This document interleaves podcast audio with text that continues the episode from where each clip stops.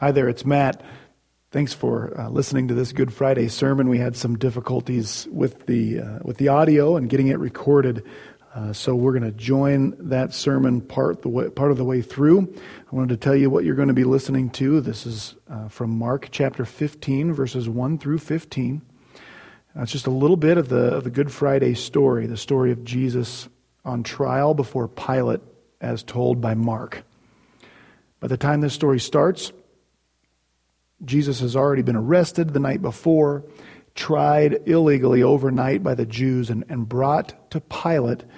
Uh, the Jews want Jesus executed, but they're scared to do it themselves because Rome didn't allow them to execute offenders.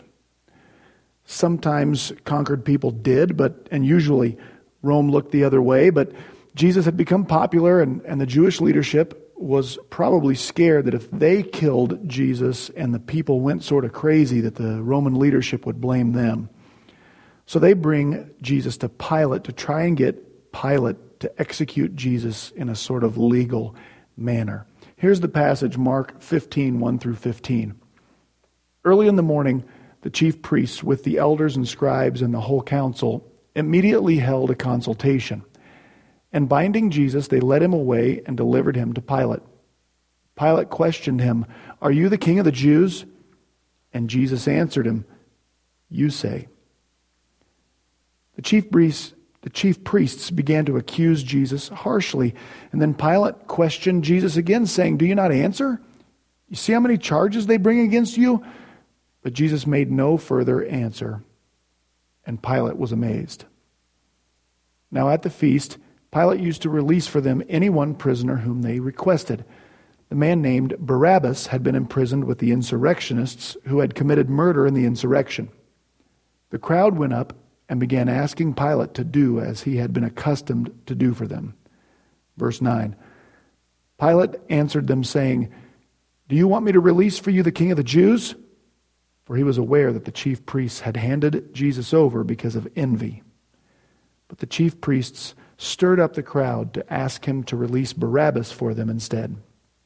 Answering again, Pilate said to them, Then what shall I do with him whom you call the King of the Jews? They shouted back, Crucify him. But Pilate said to them, Why, what evil has he done? But they shouted all the more, Crucify him, crucify him. Wishing to satisfy the crowd, Pilate released Barabbas for them after having Jesus scourged, he handed him over to be crucified. Again, the main reason, the main beef that the Jewish leaders had with Jesus is that he rejects their authority and people who listen to Jesus like Jesus better than they like the Sanhedrin. Publicly, the Jewish leadership said the problem they have with Jesus is blasphemy because he claims to be one with God. But Pilate would have cared very little either for a charge of blasphemy or Jesus' rejection of the Sanhedrin. So they don't charge Jesus with any of that in front of Pilate. They seize on Jesus' confession of being Christ, a king. And they tell Pilate he wants to be the king of Israel. He wants to sort of throw out the emperor and be king himself. They want Pilate to think Jesus is a dangerous rebel. You know, inside this charge is really the height of irony because the Jewish leadership only wanted a Messiah who would take the throne and attack and overthrow Rome. When Jesus refused to take the throne, he said he didn't come to judge the Gentiles of the world, but to save them, that to turn the other cheek, to, to give to Caesar what is Caesar. Well, the Jewish leadership had no use for a Messiah like that. So they accused Jesus of being an insurrectionist. That was a charge taken very seriously by the Romans.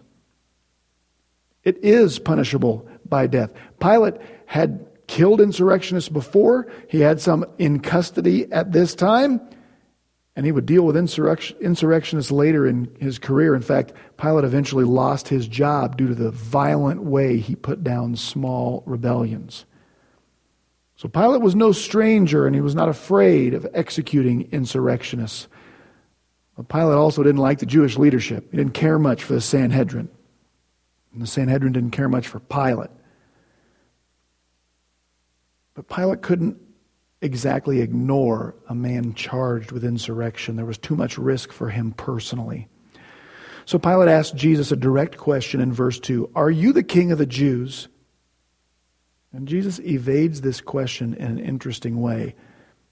In the Greek, Jesus does not say yes and he does not say no. He says only two words. Pilate says, Are you the king of the Jews? And Pilate says only, You say. Most of our translations translate these words, It is as you say, which sounds a lot more like yes than what Jesus actually said. Jesus says, You say. I think what he means is, Pilate, you decide. Am I the king of the Jews? You decide. You know, in Mark, Mark decides to let these be the last words that he records out of Jesus' mouth before Jesus is nailed to the cross. And I don't think that's an accident. Is Jesus the King of the Jews? My King? That is for each of us to decide. Jesus leaves that decision in Pilate's hands, and he leaves it in ours as well.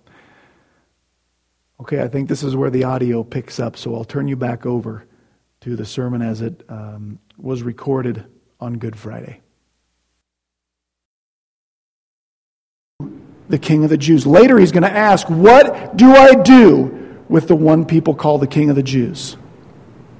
And Jesus will never help him. He just says, You decide.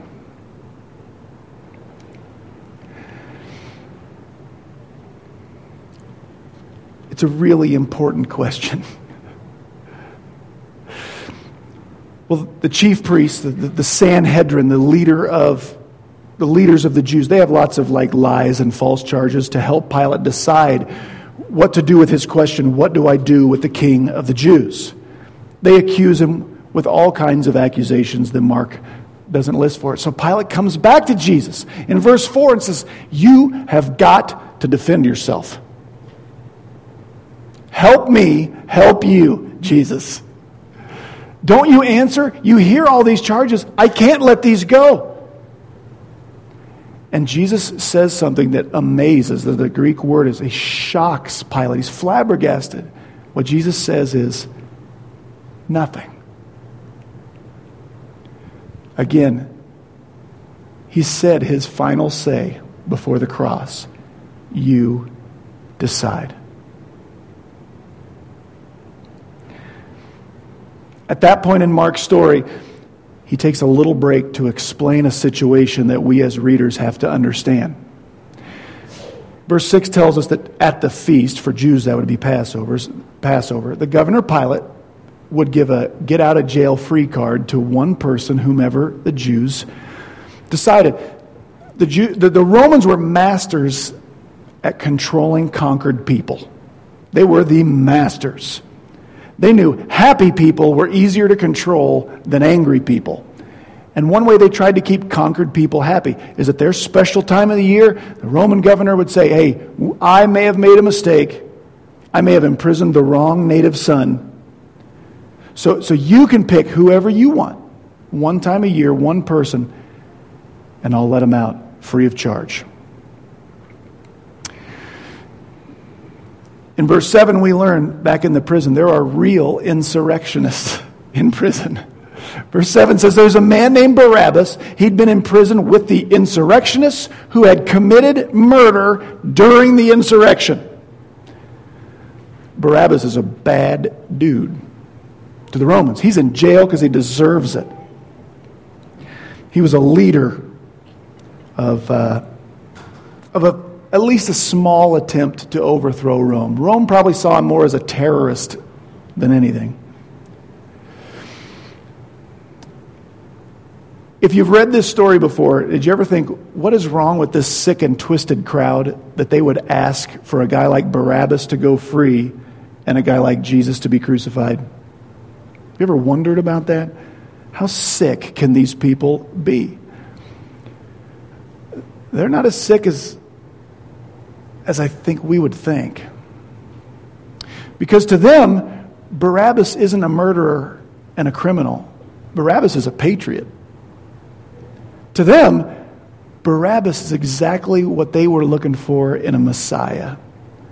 Somebody who would take up arms and finally do something about these Romans. It's time we kill a few folks around here.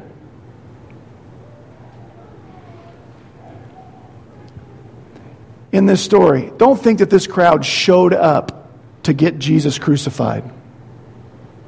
I don't think this crowd knew Jesus was even there. Jesus was arrested the night before at night in the dark. He was tried in secret. They brought him early in the morning to Pilate's house. This crowd, Mark tells us in verse 8, was there for one thing to get their guy out of jail. They came for Barabbas. He's a real Israeli hero. And then back to the story. Pilate comes up with an idea. He thinks he can use Jesus to keep Barabbas in jail. I think Pilate thinks this crowd is more reasonable than they are. He walks out and says, Hey, how about if I release this king of the Jews, this insurrectionist? Jesus, because he knows Jesus isn't a violent criminal. Verse 11 tells us the chief priests stirred up the crowd to ask for Barabbas. I'm not even sure they needed to do that. These people came for Barabbas. But I think the chief priests did make a deal. I think the chief priests walked around and said, Hey, you don't let this filthy Gentile tell you who to get out of jail. You get your guy Barabbas. And we, as the Sanhedrin, will support you getting Barabbas out if you support us in demanding Jesus be crucified. And behind the scenes, that deal was made. These people don't care about Jesus. They've probably heard some of what Jesus taught. Things like, I didn't come to judge the Gentiles of the world, I came to save them. Give to Caesar what is Caesar's. Turn the other cheek. These people didn't have, these people had no plans to support a Messiah like Jesus. They wanted one like Barabbas. It's who they came for. And the rest of this sad story, it's a crowd out of control. It's Pilate's plan has failed. It's Pilate asking one more time, like he hasn't done anything wrong. You want me to to, to crucify an innocent man and let this guy go? And yes. And at the end of that sad passage, the only innocent person there, Jesus, is nailed to a cross, is led away to be killed. And a really guilty person named Barabbas is released as scot free as you can get.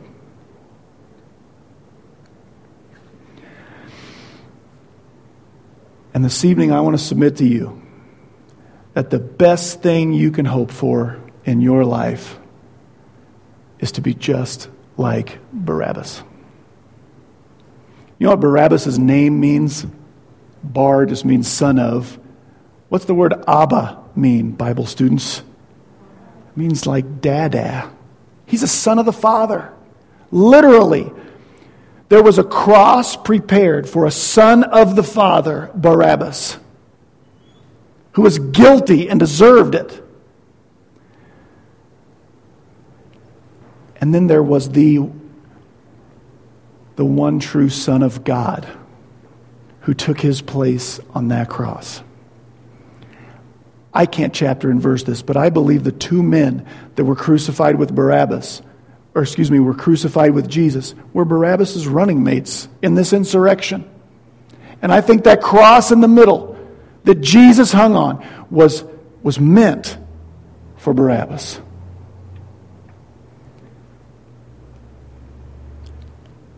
I am Barabbas. a son of Papa. Guilty as guilty could be. Who deserves a terrible punishment at the end of my life. But for one thing, the Son of God took my place in the death that I deserved. Every one of you is a son or daughter of the Papa, your creator. You, you were created by a God who loves you, but who didn't mince words when it comes to guilt and innocence. The only hope you have at the end of your life is if the one true Son of God had took your place on that terrible cross just as realistically as he did for Barabbas. It really is our only hope.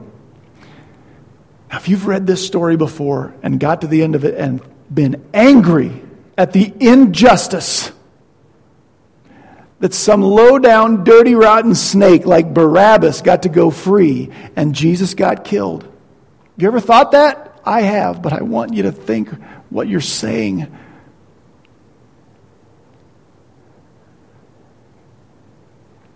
Because your only hope is to be that low down, dirty, rotten snake. Son of the Papa, forgiven through the blood of his Son.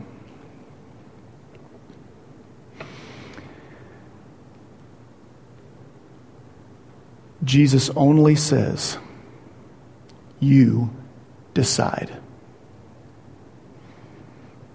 You say who I am. Do you, like Pilate, do you agree with my enemies about what they say about me? Or do you agree that I am who I said I am? Would you bow your heads and pray with me? Papa, Like sheep, we have gone astray. We are guilty. Before you, we are. Uh, we don't deserve a relationship with you. We certainly don't deserve eternity with you. We are your guilty children, like Barabbas. Father, I thank you that you, uh, you made a way that our sin could be punished righteously, but we could be freed from its penalty through the precious blood of Jesus Christ and his beautiful, terrible cross.